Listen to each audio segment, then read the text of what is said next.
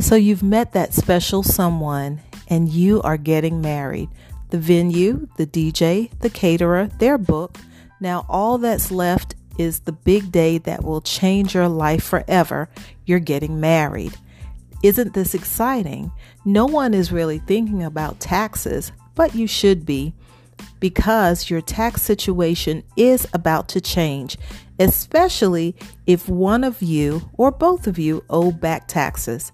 I'm Deltrice Hart Anderson, keeping the IRS out of the pocketbooks, wallets, and bank accounts of taxpayers.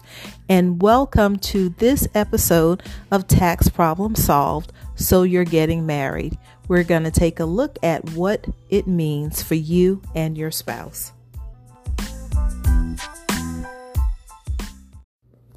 I know the last thing that you will want to think about before or after getting married is how will it affect your taxes? How will it affect your spouse's taxes? Should you file together? Should you not file together? Well, here are some of the biggest changes that you'll see when you get married. One of the biggest changes you will see is how you file your tax return, what your new filing status will be. Well, when you were single, you may have filed single. Or if you had a dependent, you may have filed head of household. Neither one of those filing statuses will be available for you as a married person. Once you say I do, now you have to start thinking about Will it be more beneficial for you to file a married filing joint return or a married filing separate return? Your new married status will apply for the whole year, even if you got married on the last day of the year. This is huge. Your filing status is going to influence certain things like the amount of tax liability that you may have, taxes that you may owe, special tax deductions and credits you may or may not qualify for, even though you have qualified for them in the past, whether you even need to file a tax return. All of those things you have to consider now that you have said, I do. So if you are going to file married filing joint, you'll both include all of your taxable income, all of your exemptions, all of your deductions, all of your credits on one tax return. Of course, this is less paperwork, but with combined incomes, you could end up being in a higher tax bracket, especially if the two of you combined make a lot of money. But now, if one of you is a high earner and the other is not, then this may actually be a good thing. You may drop into a lower tax bracket. And always keep in mind, even if only one of you earned income for the year, you still can file a married filing joint tax return. You also have the option of filing a married filing separate tax return. That means more paperwork because it's two tax returns if both of you have income. So you will file each married filing separate returns, reporting your own income, your own exemptions and your own deductions and credits and so forth on your own separate tax returns. Now, if only one of you had income, you actually can still file a married filing separate tax return, even though there will be more restrictions. I'm sure many of you have heard of the marriage penalty, but this may be the best option for you if your spouse owes back taxes or if you owe back taxes and you do not want your spouse involved in your back tax mess. There are many benefits to filing a married filing joint return, as well as many benefits for filing a married filing separate return. Even if your spouse does owe back taxes, that doesn't necessarily mean that it's going to be more beneficial for you and your spouse to file separate tax returns. There are different types of tax relief when you do file a married filing joint return.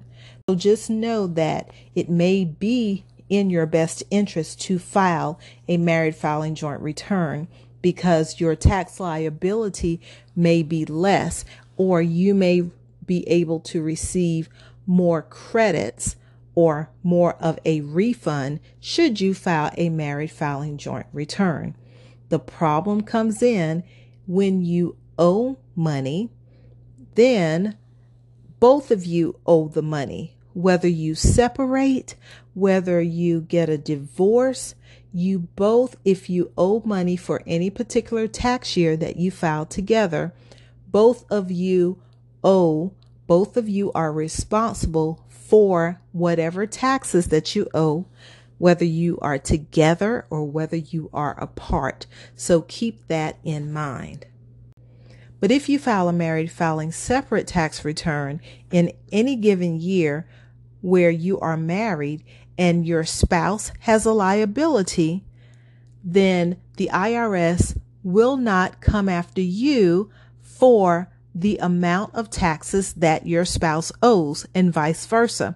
The IRS will not go after your spouse for any amounts of debt that you owe in a tax year that you have filed married filing separately. And if you find yourself in a situation where you and or your spouse owed back taxes before you were married, that's a whole nother situation that you have to figure out. You do not want to intertwine too many things, meaning too many assets, before those taxes are resolved. Now, I didn't say before those taxes are paid. I'm just saying before the tax, back tax issue is resolved. And what does resolve look like? Resolve looks like properly communicating with the IRS your intent of resolving your back tax issues. One proper communication could be Hey, IRS, I cannot afford to pay you right now, so back off. Another proper communication could be Hey, IRS, I know I owe you all this money, can't afford to pay it all up front, but please allow me to pay something on it. And this is the amount that I propose to pay each month. Another option is Hey, IRS, I know I owe you X amount of money, but will you take X minus something? Okay. Will you take a portion of what I owe you and let's call it even? Okay. So you have options. There are always options, but you need to make sure and come to a resolve with the IRS before you say, I do.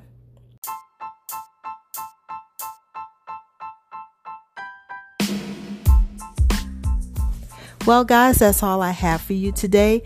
I hope I have said something that will benefit those that are getting married, those that are already married, those that are thinking about marriage, and even those that may be getting a divorce.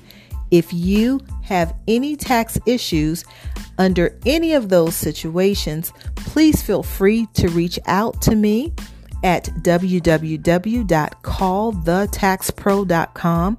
That's www.callthetaxpro.com. I'm Deltrice Hart Anderson, keeping the IRS out of the pocketbooks, wallets, and bank accounts of taxpayers. Till next time, bye, y'all.